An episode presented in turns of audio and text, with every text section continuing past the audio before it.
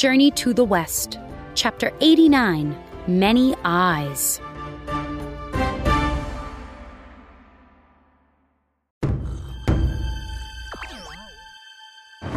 Wukong gasped as his companions began to look ill.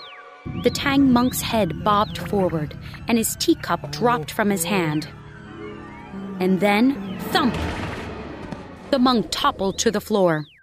A moment later, Wu Jing and Ba Jie passed out too. Evil villain! Wukong jumped to his feet and pulled out his iron bar. The priest backed away. Just then, a door burst open, and the three women ran into the room. You again? cried the monkey. He leaped out of the way as the women shot webs at him. He jumped up, did a flip in the air, and landed directly behind the women. Furiously, he slammed his iron bar down. Wham! There was a puff of smoke. When it cleared, a dead spider lay where one of the women had been.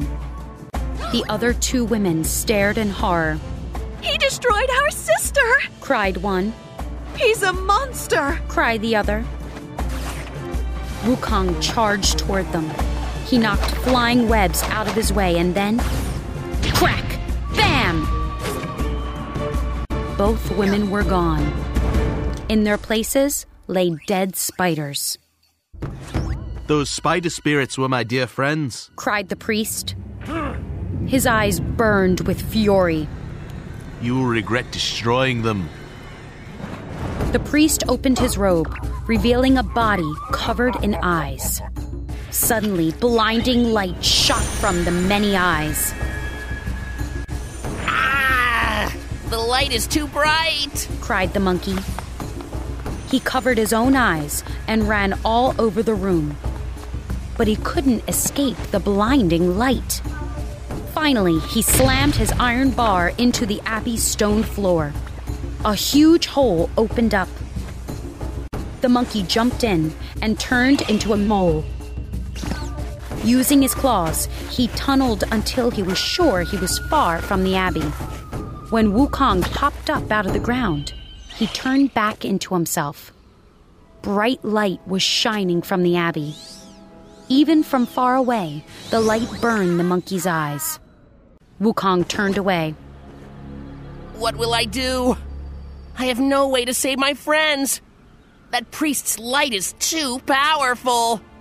He sobbed and sobbed until he heard a voice say, Don't cry, Wukong.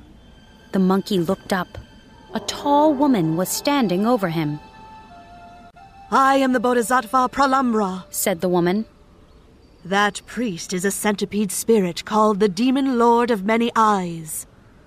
I am the only one who can defeat him.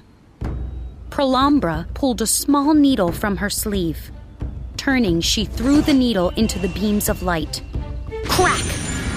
The sound thundered in the sky, and the beams of light vanished. Wukong and Pralambra returned to the abbey. The priest lay shaking on the floor. All of his eyes were squeezed shut. Pralambra pointed her finger at the priest, and he turned into a giant centipede. Pralambra took a bottle out of her sleeve. Here, Wukong, said the Bodhisattva. These pills will cure your companions. I will take the centipede with me to be punished. Wukong bowed. Thank you, Bodhisattva.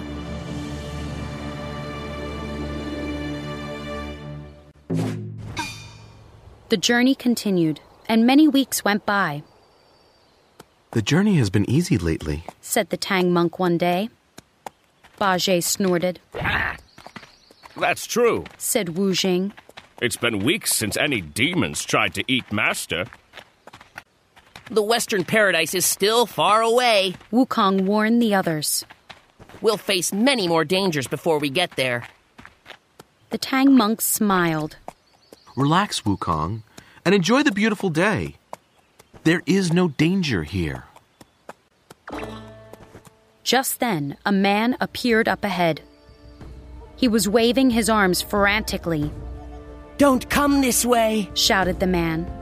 There's danger ahead. Great danger.